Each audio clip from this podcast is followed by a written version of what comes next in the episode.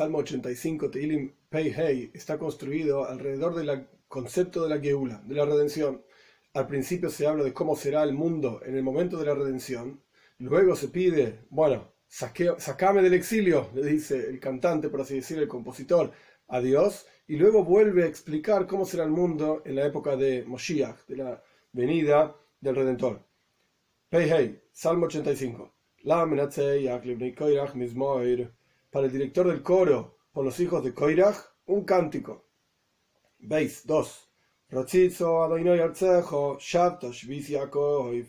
Deseaste, esto es en futuro, deseaste Dios tu tierra, o sea, la tierra de Israel, e hiciste retornar a los cautivos de Jacob, al pueblo judío. Uno de los asuntos de la venida de Moshiach es la reunión de todo el pueblo judío en la tierra de Israel. Gimel 3. Perdonaste el pecado de tu pueblo, quisiso, ocultaste todas sus iniquidades, cela por siempre, o elevando la voz, etc. Dalet 4.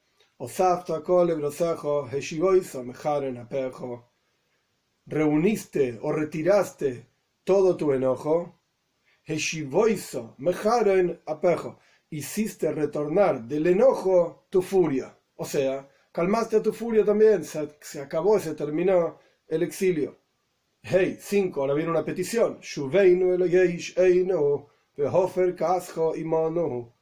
Haznos retornar, nuestro Señor de salvación. Dios es el Señor de nuestra salvación. Y retira tu enojo de nosotros. Vo 6.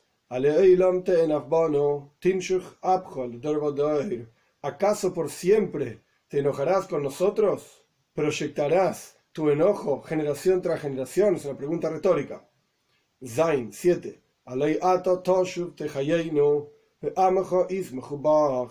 ¿Acaso tú no retornarás a darnos vida? Es decir, no veremos tu presencia, tendremos vida en Dios y tu pueblo se alegrará en ti. Ges 8. Muéstranos, Dios, tu bondad y tu salvación, danos a nosotros. Tes 9. Eshmo ma yedaver ha'eil adonai ki yedaver shalom el amoy vel chasidav ve'al yoshuvu lechislah. Vamos a escuchar en la época de Moshiach qué dirá Dios, el Señor, cuando hable digamos, palabras de paz a su pueblo y a sus piadosos. Interesante, el Radak explica que significa su pueblo y sus piadosos. ¿Es lo mismo? No. Su pueblo se refiere al pueblo judío. Y sus piadosos, en las palabras del Radak, comentario de David Kimchi, aproximadamente año 1100 en eh, Provenza, David Kimchi dice, Hasidah, sus piadosos son Hasidah y Humo y Los piadosos de entre las naciones que también van a ser parte de la redención. Entonces, vamos a escuchar lo que dirá Dios, el Señor, cuando hable paz, es decir, traiga la redención a su pueblo y a sus piadosos, y no retornen más, digamos, a las tonterías, a las transgresiones. Yud 10.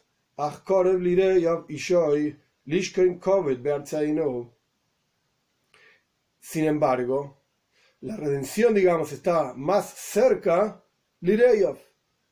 a sus temibles, para aquellos que lo temen a Dios. Es decir, cuantos más personas temerosas de Dios haya, pues más cerca va a estar su salvación.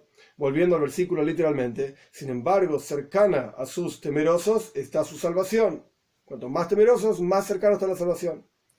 De manera tal, ¿qué significa la redención divina? Lishkon Kovet para que resida la gloria en nuestra tierra, es decir, la gloria de Dios se revele en el mundo, en el Beis Hamikdash, en el templo, como era antes. Yud Aleph 11. Entonces, cuando ocurra esa revelación de la gloria de Dios en la tierra de Israel y en todo el mundo en particular, en general, ¿qué va a ocurrir? La bondad divina, digamos, y la verdad se van a encontrar. La verdad es todas las buenas acciones que las personas hagan aquí abajo para traer la presencia de Dios. Entonces la bondad de Dios vendrá, digamos, de arriba para abajo. Y la verdad subirá de abajo para arriba. Y esto se van a encontrar, por así decir, la justicia y la paz, no shoku, van a besarse. Es el mismo concepto que se van a encontrar todos los seres humanos en la bondad divina, en la verdad, en paz y tranquilidad en, en la tierra, justicia, etc. Yud Beis 12. Emes Meyeretz Titzmach, Betzedek Nishkov, mismo concepto que vimos anteriormente, que viene de arriba para abajo, la bondad divina y de abajo para arriba, la justicia y la paz que el hombre va a tener, el ser humano va a tener aquí abajo en la tierra. Por eso el versículo dice, la verdad de la tierra va a brotar, brotará, y la justicia desde el cielo se observará, es decir, va a observarse Dios, la justicia divina desde el cielo. Yud Gimel 13,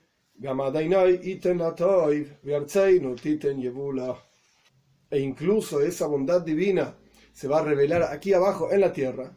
Por lo tanto dice, también Dios dará lo bueno, que en este caso se refiere a abundancia en la tierra, y por eso el ejemplo que da, Garzeino, nuestra tierra, va a dar su producto, dará su producto. Es decir, el trigo, etcétera, va a haber abundancia en la tierra, como dice también el Talmud, al respecto de la época de Moshiach, que incluso de los árboles van a salir frutos enormes, donde va a haber abundancia para todas las personas. Y el punto de la época de Moshiach en este contexto es tener dinero, porque nadie va a necesitar ningún dinero sino que el punto es que no va a haber absolutamente ningún tipo de dificultad, nada que impida que cada persona se dedique exclusivamente al estudio de Torah, al conocimiento divino, etc. Y esto significa que la tierra va a dar su producto, es decir, vamos a tener todo aquello que necesitemos para poder dedicarnos al conocimiento de Dios.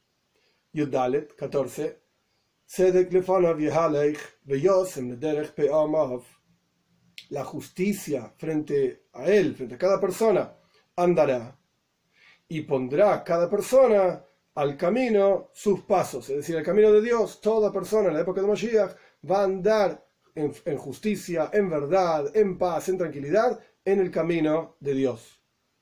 Sobre este último versículo específicamente, hay toda una carta del Alter Rebbe, en la cuarta parte del Tanya, se llama Igueres Akoides, las cartas santas del Alter Rebbe, en donde él explica este versículo y la idea es de la siguiente manera. Cuando uno lee el versículo un poco más en profundidad, hay un cierto problema en el versículo, por así decir. El versículo dice, Tzedek lefana viehalech, la justicia frente a él, la traducción literal es Yehalech, hará andar. Es decir, va a hacer que otra cosa funcione y ande. Debería haber dicho, Tzedek lefana vieilech, la justicia frente a él irá o sea, que la justicia de cada uno anda frente a uno mismo. Incluso este versículo también es ampliamente explicado en el Zoyar, y justamente lo explica de esta manera, como si estuviese escrito Yeilech, irá, y está hablando de los diferentes niveles espirituales que la persona logra cuando hace una mitzvah, cuando estudia Torah. Esto anda frente a él, por así decir.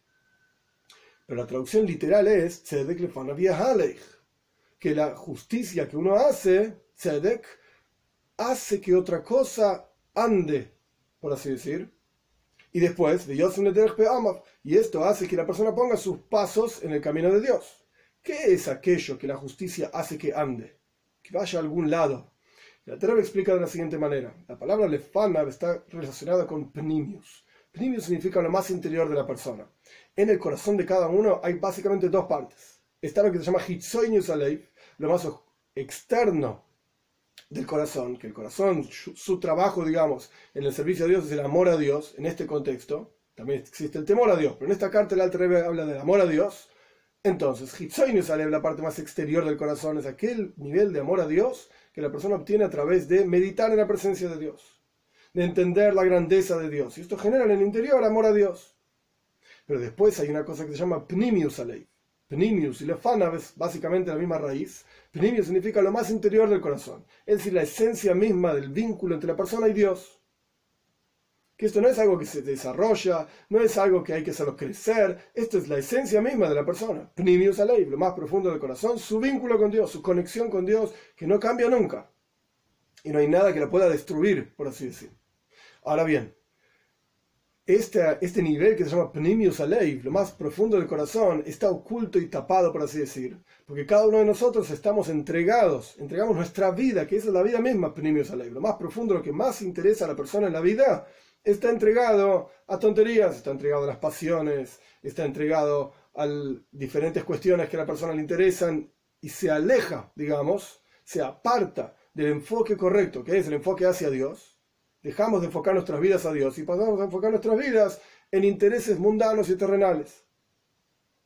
Esto es, el pnimius, lo más profundo, está oculto, por así decir, está en cautiverio en las pasiones del mundo. En hebreo se dice taibes, pasiones del mundo. Ocurre que uno tiene que hacer el trabajo de sacar del cautiverio a esta parte más profunda de su vida, es decir, hacer retornar su interés en su vida hacia Dios. Existen momentos especiales, por ejemplo, el momento del rezo, en el cual, al ser un momento, se llama en, hebreo Eis Rotzon, el momento de voluntad arriba y hay revelaciones divinas, como está explicado en otros lugares también en Netania, en donde la persona logra hasta cierto punto revelar esa energía que tiene en su interior para enfocar su vida hacia Dios. Pero esto es algo temporario. Mientras existe esa revelación divina en el cielo, digamos, durante el momento del rezo, la persona logra, con mucho trabajo, meditación también y despertar, esta esencia suya. Pero luego del rezo vuelve a ocultarse.